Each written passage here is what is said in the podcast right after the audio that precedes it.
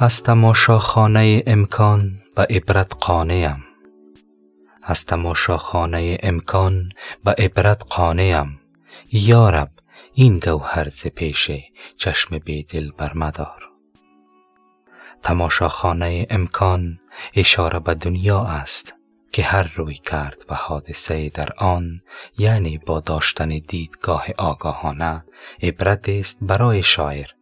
و کنایتا انسان آگاه.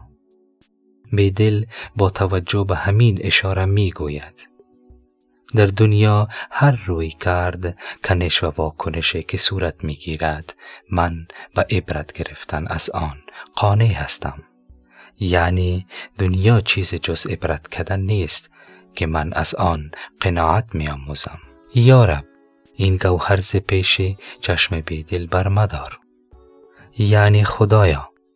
با وجود این که دیده عبرت بین به من داده ای و من به آن قانعم پس این گوهر را که اشاره به عبرت و تلویحا دیده عبرت بین دارد از من مگیر.